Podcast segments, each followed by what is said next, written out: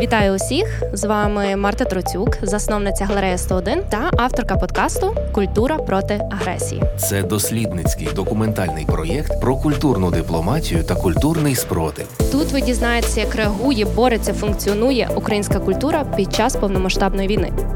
Подкаст Культура проти агресії є авторським проєктом Gallery 101 у партнерстві з Радіо Сковорода та за підтримки ексклюзивного спонсора Chicago Atlantic, чиє стратегічне інвестування у проєкт Trident спрямований на будівництво житла для українців та розширення індустріальних можливостей нашої країни. Закладає фундамент, потрібний для підтримки української культури та економіки. Вітаю усіх! З вами традиційно Марта Троцюк, і ви слухаєте або дивитеся другий сезон подкасту Культура проти агресії. Сьогодні ми поговоримо про офіційну державну культурну дипломатію. У нас в Україні є інституція, яка е, займається власне е, промоцією української культури за кордоном та будує український позитивний імідж. Ця інституція була заснована Кабінетом міністрів України у 2017 році. І вона власне називається Український інститут. Сьогодні моїм гостем є очільник, е, керівник, генеральний директор Українського інституту Володимир Шейко. Привіт, Володимире, вітаю вас. Упродовж 11 років Володимир займав керівні посади українському представництві Британської ради, а також він є організатором чисельних культурних проєктів у більш ніж 15 країнах Європи. Е, я Володимира знаю Недавно ми розвіртуалізувалися на ем, в Польщі на економічному форумі, де ми двоє були паналістами різних, але дискусій, які стосувалися власне культури України. Але перед тим ще ем, у групі Культура проти агресії, яка власне є таким фундаментом до створення цього подкасту. Для тих, хто не слухав перший сезон, я трішки розповім. Культура проти агресії це ініціатива, яка виникла на п'ятий день повномасштабного вторгнення, коли ми з колегами-галеристами зібрались для того, щоб обговорити, що ж ми можемо робити як дієвці культури, як ми можемо допомагати Україні. Тоді ми сформували групу, в якій понад півтори тисячі представників активних культури та креативних індустрій напрацьовували стратегії та ідеї, як ми можемо е, робити культурну дипломатію, як ми можемо е, якось кенселити російську культурну пропаганду. Саме там ми познайомилися з Володимиром, ми трішки переписувалися, але це було дуже бігло. І я завжди думала останніх пів півроку, скільки існує подкаст, я завжди хотіла з вами поспілкуватися, тому що ми десь у одній сфері працюємо, але нас різні вектори і масштаби різні. Адже я, мої проєкти, колеги, ми представляємо таку низову культурну дипломатію, grassroots cultural diplomacy. І е, те, як ми робимо, це відрізняється від те, як працює ваша інституція, яка представляє Україну, українську культуру на державному глобальному рівні. Тому, маючи весь цей досвід, цих вже е, більш ніж півтора року війни, скоро вже буде два роки війни. Хочеться ним ділитися, рефлексувати якось от з колегами. Е, тому я дуже рада, що ви змогли сьогодні доєднатися, і ми поговоримо про культурну дипломатію на державному офіційному рівні. Я трішки дуже бігло розповіла е, про український інститут і попрошу вас, Володимире. Е, трішки розширено розказати, чим ви займаєтеся, і особливо з акцентом на те, як змінилась діяльність інституції після повномасштабної. Дякую за цей вступ. Е, Український інститут, якщо так дуже стисло е, пояснити, чим він займається, ми робимо Україну та українців зрозумілішими для світу е, через культуру, через культурні здобутки, культурні активи України, через власне міжкультурний обмін. І цей термін, власне, є терміном, який, який описує дуже конкретні практики, професійні практики, які втілюються в державних і недержавних політиках про те, яким чином можна е, зводити разом е, спільноти різних країн, які е, щоб, щоб вони через культуру краще пізнавали, розуміли одне одного. Для того щоб досягти більшої стійкості і сталості суспільств, а зрештою більшої довіри в міжнародних відносинах. Довіра Україні зараз надзвичайно потрібна, тому ми вважаємо, що культурна дипломатія є абсолютно стратегічною політикою у умовах повномасштабного вторгнення, повномасштабної війни, і безумовно в умовах е, післявоєнного відновлення України. Культурна дипломатія може набувати дуже різних форм. Е, в нашій діяльності вона втілюється в організації великої кількості різноманітних мистецьких, е, освітніх, наукових проєктів у сфері, наприклад, візуального мистецтва, театру, літератури. Е, кіно е, чи перформативних мистецтв в налагодженні співпраці з іноземними університетами, які мають, наприклад, кафедри україністики або від або україністичні дисципліни в своїх програмах. Це можуть бути програми співпраці між е, аналітичними центрами українськими і закордонними, які досліджують питання зовнішньої політики, досліджують питання культури і культурної дипломатії. Тобто, це дуже насправді багатоманітна і широко е, широка вид діяльності, яким е, займається Український інститут, яким займаються, як ви вже сказали, також велика кількість недержавних громадських ініціатив. З початку повномасштабного вторгнення діяльність Українського інституту змінилася в двох е, таких векторах. Перший це ми, ми, ми реагуємо на зростання, надзвичайне зростання уваги до України.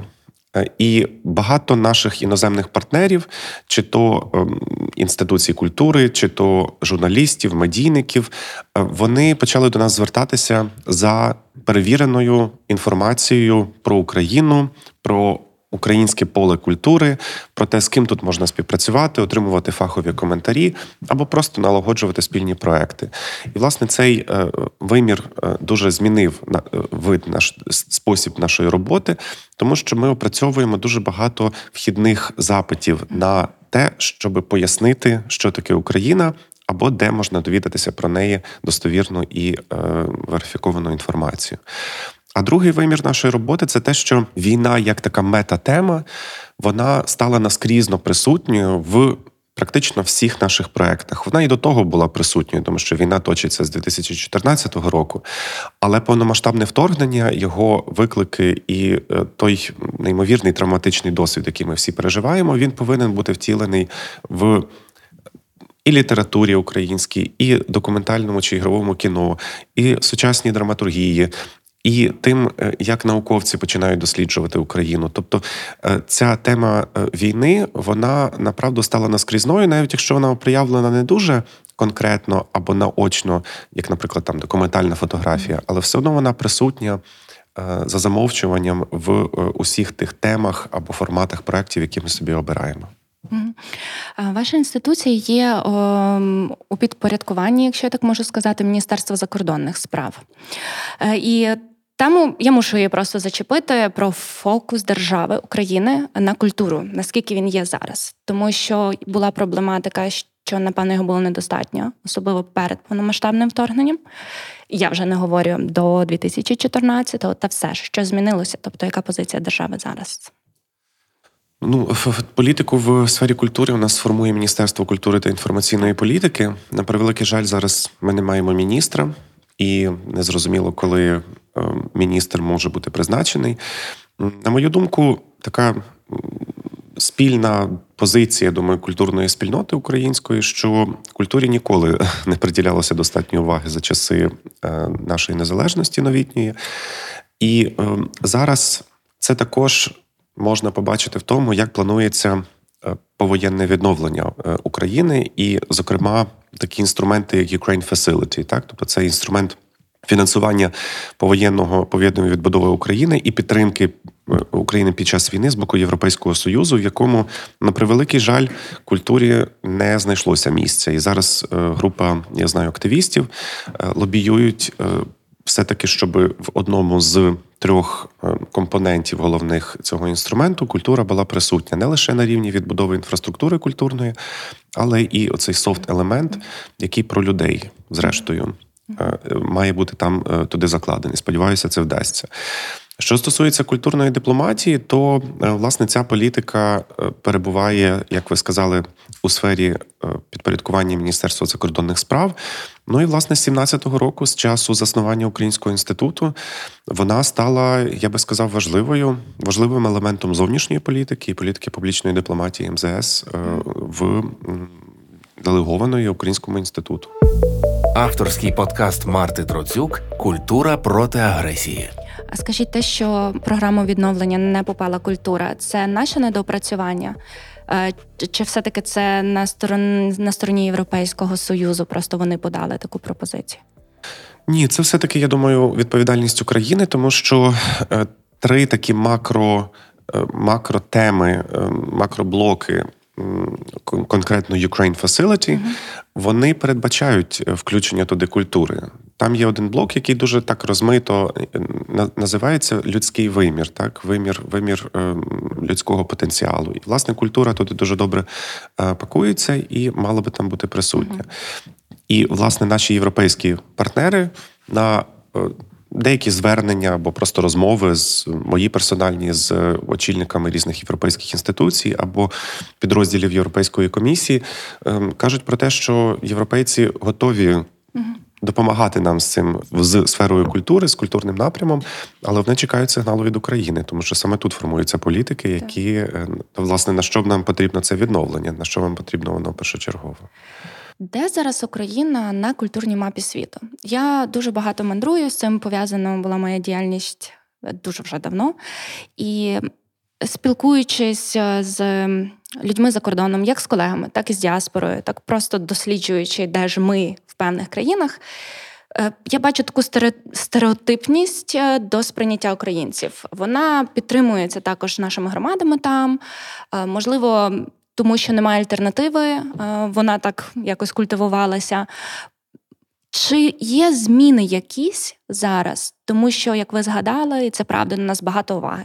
Зараз дуже багато культурних дієвців е, по обмінах десь поїздили по навчаннях з проєктами. Воно якось зарухалося. Але не знаю, наскільки цього достатньо, що ми от зараз за цей час повномасштабного вторгнення напрацювали, щоб цей сув зробити, в сум іміджу українця за кордоном, де ми зараз на культурній мапі світу? Дуже хороше питання. Дякую за нього. Мені здається, на нього є кілька паралельних відповідей. Станом на там умовно місяць до початку повномасштабного вторгнення, згідно з нашими власними дослідженнями ґрунтовними сприйняття України за кордоном, це сприйняття зводилося до набору з максимум 10 таких стереотипів або маркерів, і культурних, і не лише. Е, наприклад, це війна вже на той момент була серед них. Це був Чорнобиль, Кличко, дієвці спорту, е, вишиванка, красива природа, кухня. Жінки Жінки теж на превеликий жаль стереотипно потрапляли в цей в цей в цей перелік. Е, так і ця об'єктивація, на жаль, була присутня в в цих в цьому наборі асоціацій, але е, борщ і так далі. Тобто, як бачите, це це дуже поверхове таке і е, справді стереотипне набір сприйняттєвих клішей якихось України, який побутував і панував серед свідомості більшості іноземців за кордоном. Після початку повномасштабного вторгнення до цього додалась звичайно війна як тотальний такий наратив, який е, з яким асоціюється Україна. Але що добре, дуже багато наших. Е, чеснот і позитивних якостей проявилися в цей е, за ці два роки, і Україна справді асоціюється з цими цінностями, які ми продемонстрували під час нашого опору. Це і е, людяність, це взаємодопомога, це хоробрість, так, життєстійкість ем, і е, інші е, ну, власне, ті е, характеристики, так, які, якими ми вразили всіх у світі. І це дало українцям, мені здається, великий кредит довіри, і кредит симпатії, кредит солідарності з боку е, іноземців, навіть е, в дуже віддалених суспільствах, тому що географічно я маю на увазі віддалених від України, тому що з нашого досвіду, чим далі країна знаходиться від України, чим менше цих міжлюдських контактів, подорожей і е, такого особистого досвіду, тим менше про Україну знають або е, розуміють нас у світі. Другий такий, друга така відповідь на ваше питання це те, що дуже багато суспільств, навіть європейських, а тим паче е, країн. Е, віддаленіших Латинської Америки, Субсахарської Африки, Близького Сходу або ем, Східної Азії, Південно-Східної Азії сприймали Україну через призму Росії, через призму спершу радянського союзу, потім Росії. І навіть такі країни європейські, як Франція, досі або донедавна, принаймні, дивилися на Україну, звикли дивитися на Україну через призму це Russia First. Так, mm-hmm. тобто, спершу ми дивимося на Росію, на інтереси Росії, на те, як Росія конституює себе як учасник міжнародних відносин. а Потім дивимося на те, як через цю призму дивитися на е, сусідні е, країни, зокрема на Україну. Тому ця зміна теж відбувається але е, повільніше, ніж нам би хотілося. Е, стереотипи пов'язані власне з Росією, досі дуже живі в таких країнах, як Індія, наприклад, або е, Південна Африка, або е, країни Латинської Америки, де це теж зумовлено ще історичними, історичною тяглістю стосунків цих країн з радянським союзом і е, так антиімперіалістичними настроями в цих країнах щодо, наприклад, Сполучених Штатів, тобто будь-який союзник Сполучених Штатів або країна, яка яку підтримують Сполучені Штати, вже сприймається.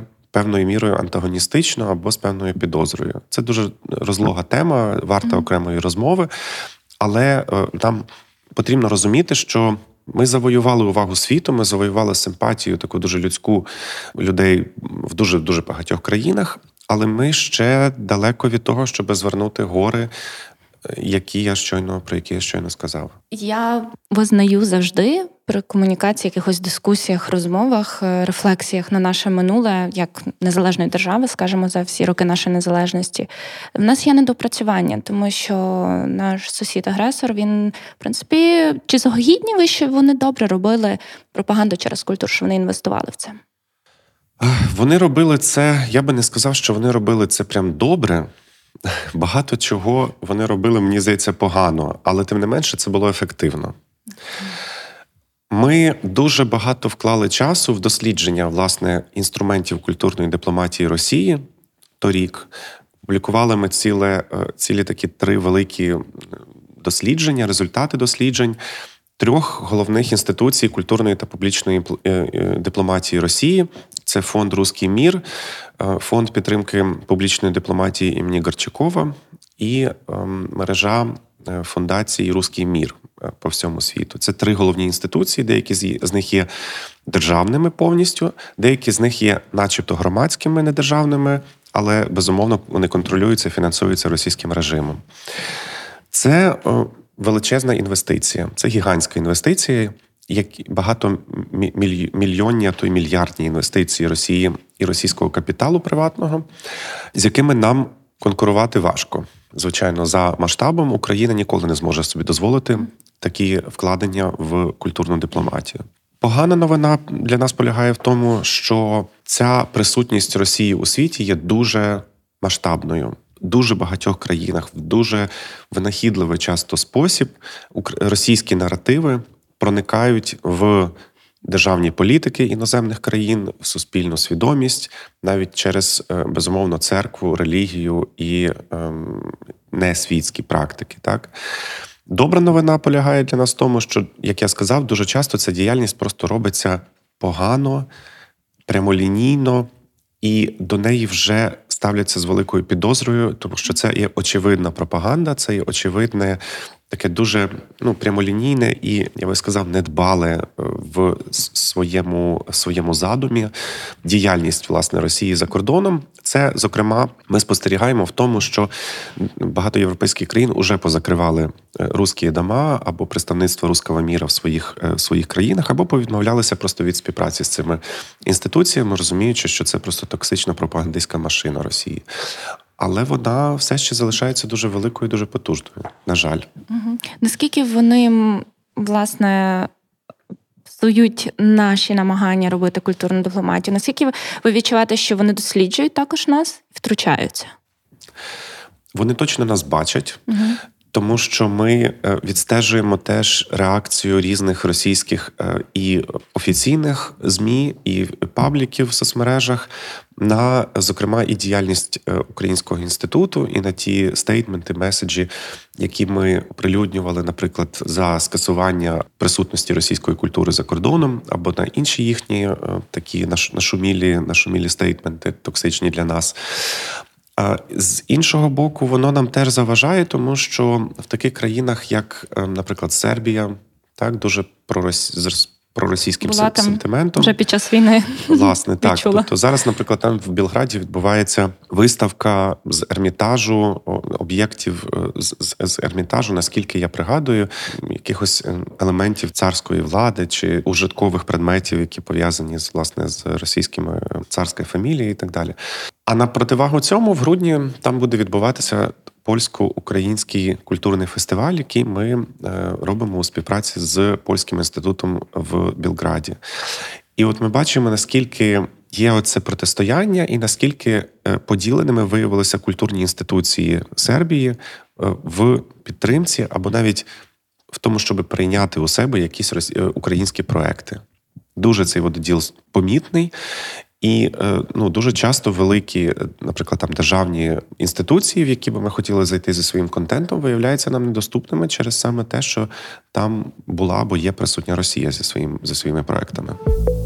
Відеоверсію з англомовними титрами дивіться на ютуб каналі Gallery 101 та поширюйте на іноземну аудиторію. Наскільки часто ви з колегами обговорюєте тему власне тих меседжів, які ми транслюємо назовні, роблячи культурну дипломатію? Адже все дуже динамічне, все дуже швидко змінюється. Якщо на початку, і я це з практично з кожним гостем цього сезону обговорюю це питання. Якщо ми на початку це було таке реактивне і мистецтво, і взагалі і та ті ж меседжі вони були дуже воєнні, вони такі кричущі були. і Це було good, окей, це сприймалося. Потім так само, як е, трішки заспокоюється інформаційна присутність, воно все змінюється, потрібно адаптовуватися. Плюс також не хочеться, щоб нас сприймали і знали тільки через війну. Цей імідж, який ми будуємо, він має бути е, багатограннішим набагато, так? Тому ми не одноразово з колегами обговорювали цю тему, як найкраще зараз комунікувати. Ми дійшли, звичайно, думки, що дуже важливо регіон, де ми е, робимо як, як, якісь події, наприклад, чи представляємо українську культуру, наративи, які там панують, також. Е, але важливо. Той момент часу, е, тому що все впливає, все дуже динамічно. Наскільки часто ви наскільки ви рефлексуєте і от підлаштовуєте свої меседжі? Ми постійно це робимо в, в ході планування нашої діяльності. Звісно, ми плануємо діяльність на рік або на більше, але впродовж року теж виникають якісь нові проекти, якісь нові ідеї. Тому ми, звісно, ці налаштування постійно підкручуємо. Е, я погоджуюсь, це дуже важливо, тому що, наприклад, ось ця е, кампанія, яку Український інститут запустив перші дні після вторгнення щодо заклик щодо щодо скасування російських проєктів культурних у світі і, в принципі, російської присутності в культурному полі міжнародному, він зараз уже не працює так, як нам би хотілося цього, тому що е, на превеликий жаль, шок від вторгнення вже минув іноземців. І вони охочіше повертаються до співпраці з Росією, вважаючи, що російська культура є чимось окремим від тих звірств, які російська армія робить в Україні. Ми, звісно, намагаємося цю тезу спростувати, але бачимо, що радикальні заклики до скасування, до відміни, до е, заперечення вже не працюють. Вони шкодять Україні і е, подають нас в занадто такому радикальному полі, до якого європейські, зокрема, ліберали не дуже то готові. Тому цей заклик потрібно нам постійно нюансовано подавати, пояснювати. І можливо робити його менш радикальним, але залишаючи, звісно, осердя е, його незмінним. Також мені здається, що не працює вже це дуже прямолінійна подача реальності війни.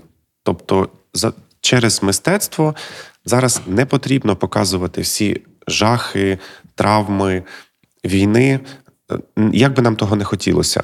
А я розумію, що нам всім, і мені персонально теж дуже хочеться, дуже в лоб е, і очевидно показати, як ми тут живемо, тому що це не очевидно. Навіть якісь побутові деталі неочевидні людині з-за кордону, яка ніколи не була в Україні і цього не бачила е, на власні очі. І це треба розуміти, наскільки оця прірва між досвідами є великою, і наскільки її треба долати через, е, зокрема, культурну дипломатію.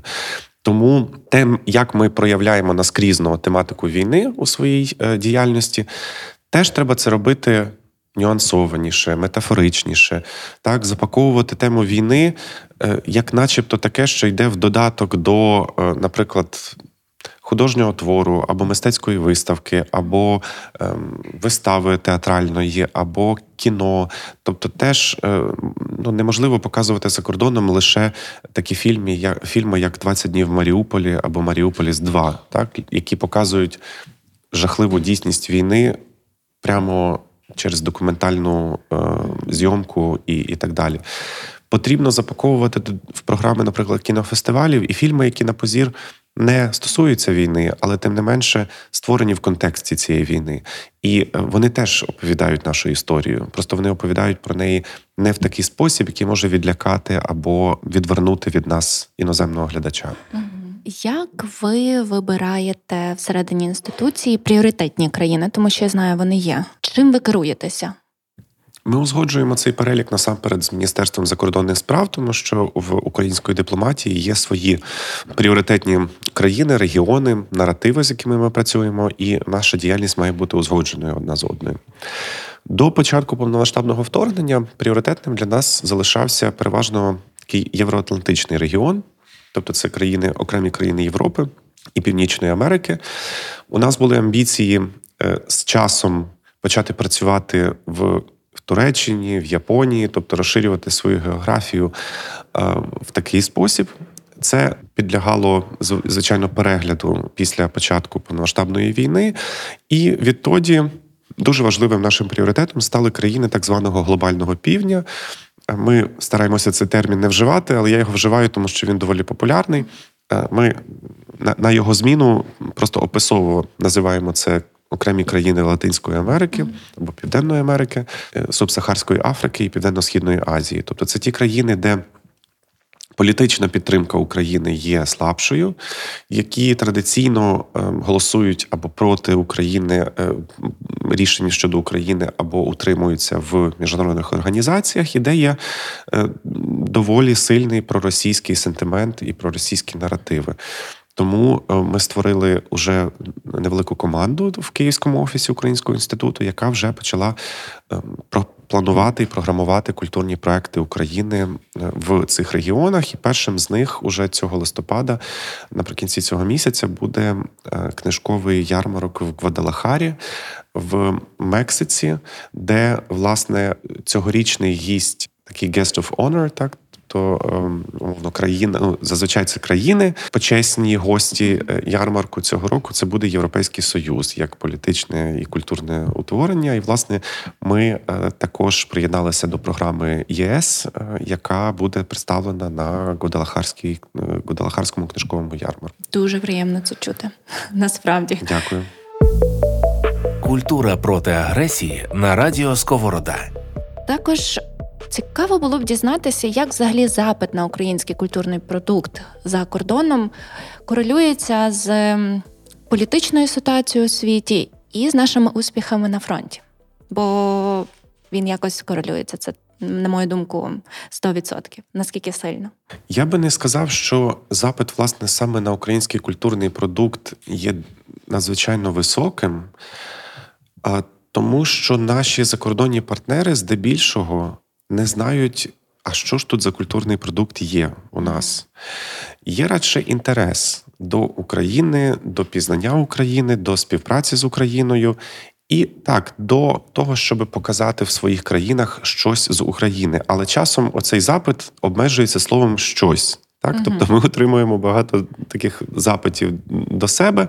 Порадьте нам щось, що ми могли би показати на своєму фестивалі, або включити в програму своїх е, не знаю, концертного сезону, або створити якусь колаборацію з українськими художниками. І, власне, наша задача полягає, щоб розповісти їм, а що ж тут такого є, серед чого вони могли би вибрати. uh Так? Тому я би сказав, що є інтерес, але цей інтерес не не завжди є артикульований і не не завжди може бути означений самими тими, хто запитує нас про це.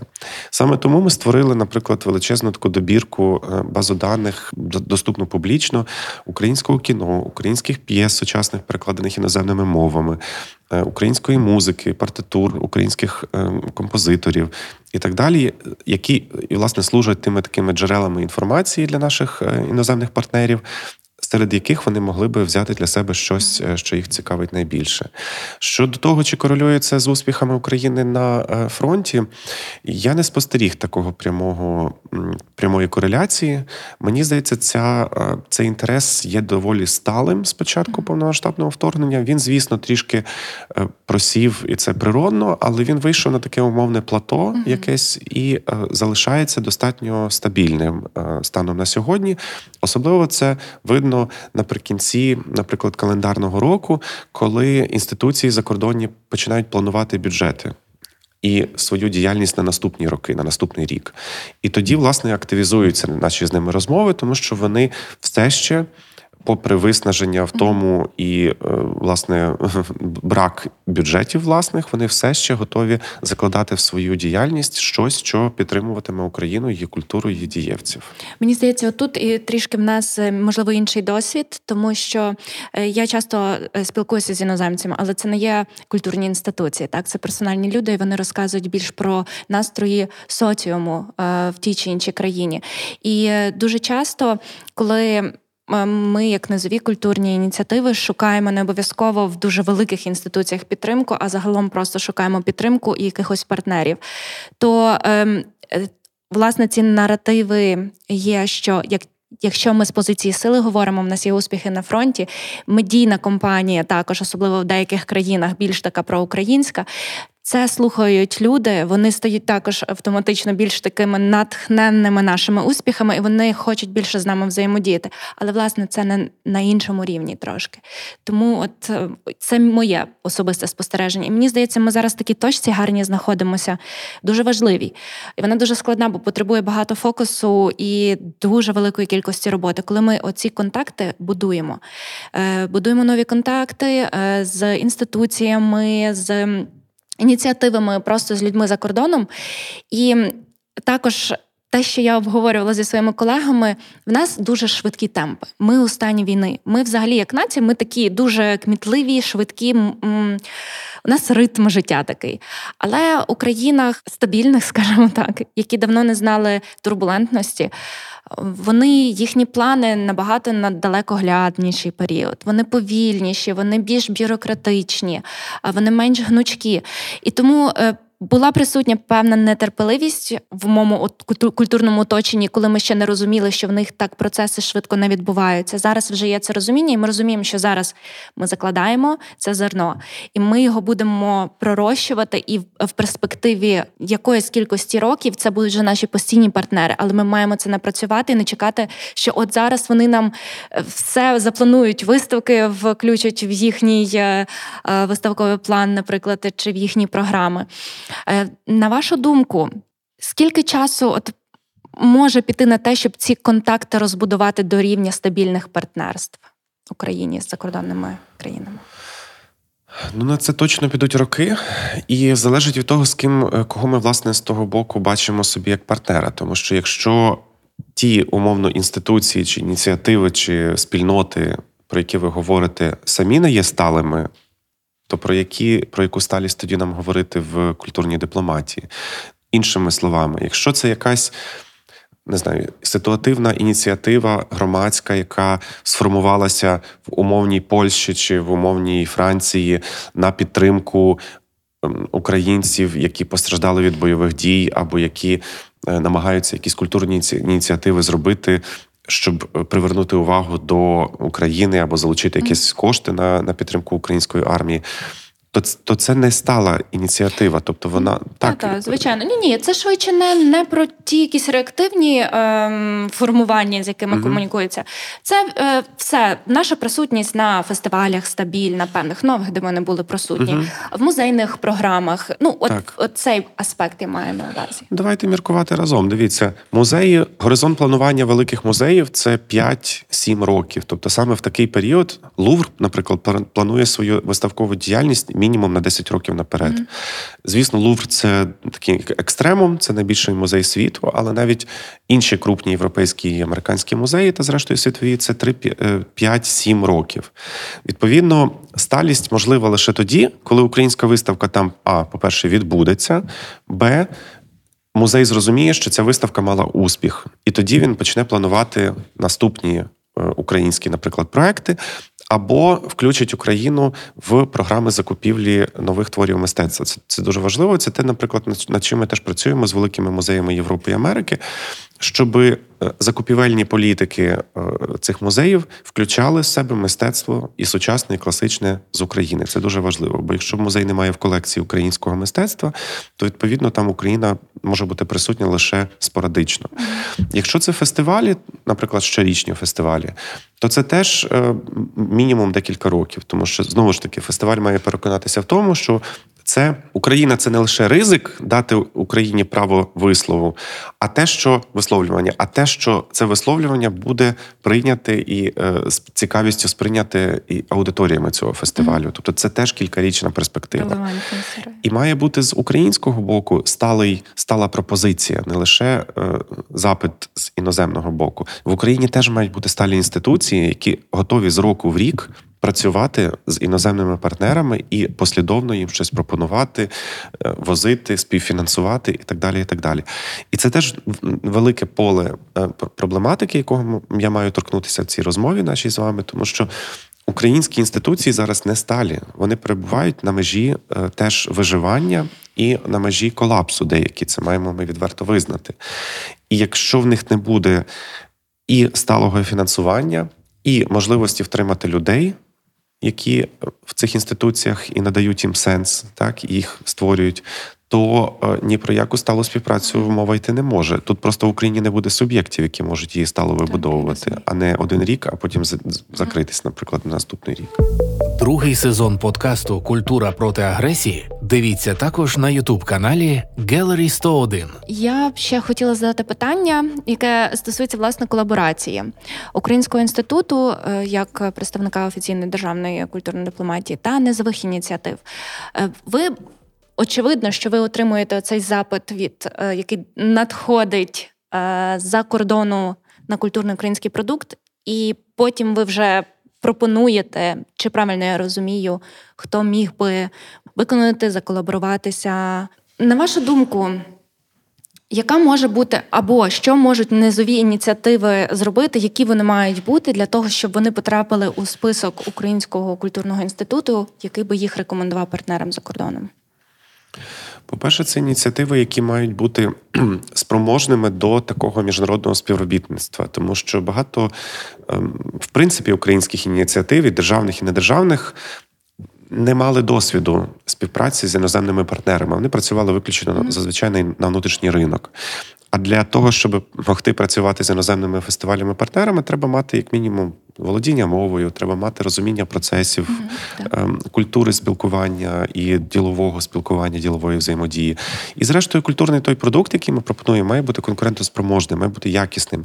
Ми вже ми, думаючи про те, що експортувати за кордон, ми вже маємо розуміти, наскільки це підходить під уподобання, смаки е, і інші параметри наших іноземних партнерів. Те, що нам здається тут в Україні класним і конкурентним і цікавим, не завжди є таким для закордону. Є продукт, який створений виключно для внутрішнього вжитку, і це теж нормально, так тому має виконатись певна кількість. Е, е, оцих параметрів, щоб ми могли з впевненістю рекомендувати такі ініціативи нашим іноземним партнерам. І слід сказати, багато таких е, у нас і є в в принципі в досвіді в досвіді роботи. Це і сучасний театр, недержавний незалежний театр з Києва, Львова, Харкова, Одеси.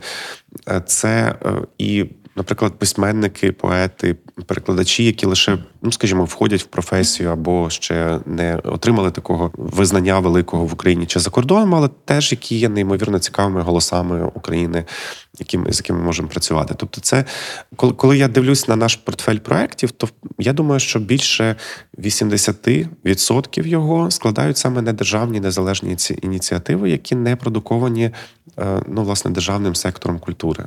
Цікава статистика, дякую. У е, мене ще тільки два. Залишились два запитання. Вони є такими стандартними у моєму подкасті. Я їх питаю кожного гостя чи гостей у кінці. Але перед тим я хочу звернутися до наших слухачів або ж глядачів. Якщо ви слухаєте цей подкаст е, на подкаст-платформах, у нас також є у цьому сезоні відео. І ще дуже важливим для нас було кроком англійські субтитри. Адже ми хочемо, щоб цю інформацію, цю це документування української культури у час війни могли побачити, послухати і зрозуміти наші колеги за кордоном. Я дуже багато мандрую, і мене дуже багато розпитують. І я можу розказати досвід свій та колег е, або моїх гостей тільки ось такій кількості людей порівняно. Саме тому у нас є англійські субтитри. Будь ласка, поширюйте наші відео. Можливо, у вас є колеги за кордоном чи люди, які цікавляться Україною, цікавляться українською культурою. Е, два останні запитання. Отже, перше, уявімо, що у вас є гіпотетичний ви, ну практично людина, яка займає, наприклад, е, має такий самий досвід, займає таку таку ж позицію, десь за кордоном. І також трапляється війна. Що ви могли порекомендувати, рефлексуючи вже на цей досвід, який маєте на початку? Що ви могли порадити? Що би я міг порадити умовному іноземцеві, який опиняється ваші, ваших, вашому взутті під час війни, будучи керівником державної інституції? Дуже класне питання. Теж е, я би порадив насамперед сфокусуватись uh і спробувати, хоч як би важко це не було, пріоритизувати свою роботу і визнати перед самим собою, що ми не можемо зробити все. Я пригадую перші місяці після початку вторгнення повномасштабного, нам здавалося з командою, що ми. Не можемо дозволити собі мати вихідні, що ми не можемо дозволити собі перепочити, що ми маємо зробити абсолютно все, що ми тільки можемо, до чого можемо дотягнутися, аби ну, наблизити перемогу, так аби виправдати те, що ми, наприклад, не не е, на фронті, не в лавах ЗСУ. Так. І це дуже людське таке переживання, мені здається. Але потім прийшло розуміння, що ми не можемо зробити все, ніхто з нас не може зробити все. Кожен з нас корисний на своєму місці. І мені б е, хотілося тоді порекомендувати цьому уявному е, співрозмовнику своєму відмовитися від чогось е, на на перший погляд значущого, але насправді не значущого, стратегічно сфокусуватися на ну тому осерді, mm-hmm. що має складати діяльність організації. В кожній організації, хорошої організації, має бути стратегія. Так. Дотримуйтесь стратегії, мені хотілося б йому сказати. Вирішіть для себе, що є важливо, а від чого ви можете відмовитися, і світ не впаде, якщо ви від цього відмовитеся, тому що Е, ціною, яку ви за це заплатите, буде вигорання команди, буде перевтома, буде те, що вас розірве на 25 різних задач, і ви, зрештою, не виконаєте mm-hmm. жодну з них так, як ви маєте її виконати. Так? І друге, напевно, таке велика рекомендація це покладайтесь на партнерів і на тих, хто вам співчуває, хоче вам допомогти. Тому що направду Український інститут не зробив би тих е, двох сотень проєктів лише за 22 рік, якби не допомога наших іноземних і українських партнерів. І е, цю допомогу треба навчитися і вміти приймати, користуватися, дякувати за неї і робити її такою, щоб е, працювала в обидва боки. Так, ми дякуємо за допомогу, ми її приймаємо, але ця допомога має також Е, бути і якоюсь якимось бенефітом для тих, хто її дає. Mm. Тобто, це має бути якась двостороння співпраця, а не лише благодійна допомога. І, власне, я би дуже теж радив е, цій уявній персоні шукати цих партнерів, приймати цю допомогу і якомога більше її мати, щоб оцей власне об'єм діяльності нарощувати. Мені здається, ви відповіли на друге моє питання вже частково чи повністю. Я зараз його озвучу. Це питання особисте, тому що кожна з наших інституцій складається з людей, і кожна людина переживає війну по-своєму.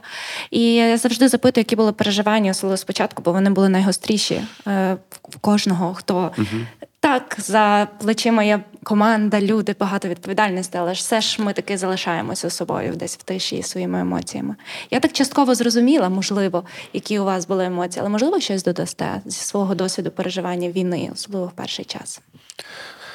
Так, це був великий, велика травма, великий шок і велика відповідальність за команду. Саме тому в наших протоколах дій на випадок е, настання повномасштабної війни або ескалації е, війни, ми ми виходили з передумови пріоритету особистої безпеки. Тобто, ми завжди казали людям: спершу забезпечте, убезпечте себе, Якби що б ви не вважали під безпекою, щоб ви не мали не мали на увазі забезпечити свою і е, безпеку і безпеку своїх близьких. Хтось е, виїхав з Києва в період е, перших тижнів після початку війни, хтось в інший спосіб облаштував своє життя, але це було для нас найважливішим. Це було найбільше таке, ну одне з найбільших моїх переживань, щоб всі колеги мої з українського інституту опинилися в умовах, де вони могли безпечно працювати або принаймні були хоч якось захищені від, е, від загроз. І е, ну, і я вже частково відповів, що це було таке тотальне бажання працювати цілодобово, не не відхилятися, не втрачати жодної можливості говорити про Україну за кордоном через культуру або по-іншому. Тому що це, звісно, було, е, я думаю, переживання всіх нас. Ми всі працювали е, на межі або поза межею своїх можливостей, тому що розуміли, наскільки кожна хвилина, кожен день е, і кожна можливість сказати слово так від України, привернути до вас увагу було важливим. Це досі і залишається нашою задачею. Просто я думаю, що ми повинні спокійніше цю задачу виконувати, бо ми люди, так і ми не наші сили не нескінченні. І чим більше ми можемо збалансувати себе в ці в цих обставинах, тим довше ми цю е, марафонську дистанцію пробіжимо. Абсолютно згідна. Володимире, дякую дуже вам, що викроїли час. Ми зараз записуємося, до речі, у Львові, навіть не в Києві. Володимир зараз тут. І також я хочу подякувати місцю, де ми записуємося. Це Коворкінг Комуна, е, команді, яка зараз з нами, і партнерам нашим це Радіо Сковорода, а також партнерам, які нас підтримують, Chicago Atlantic Trident. Також я дякую дорогі глядачі і слухачі. А ще більше буду вдячна, якщо ви поширите цей подкаст, поставите лайк. Можливо, у вас є запитання, рекомендації. Будь ласка, пишіть. Ми тут для вас. І почуємося у наступних епізодах. Культура проти агресії. Вітаю усіх! З вами Марта Троцюк, засновниця галереї 101 та авторка подкасту Культура проти агресії. Це дослідницький документальний проєкт про культурну дипломатію та культурний спротив. Тут ви дізнаєтеся, як реагує, бореться, функціонує українська культура під час повномасштабної війни.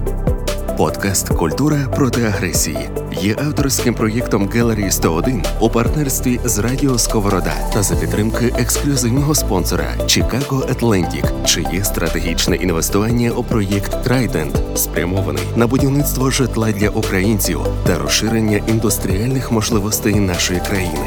Закладає фундамент, потрібний для підтримки української культури та економіки.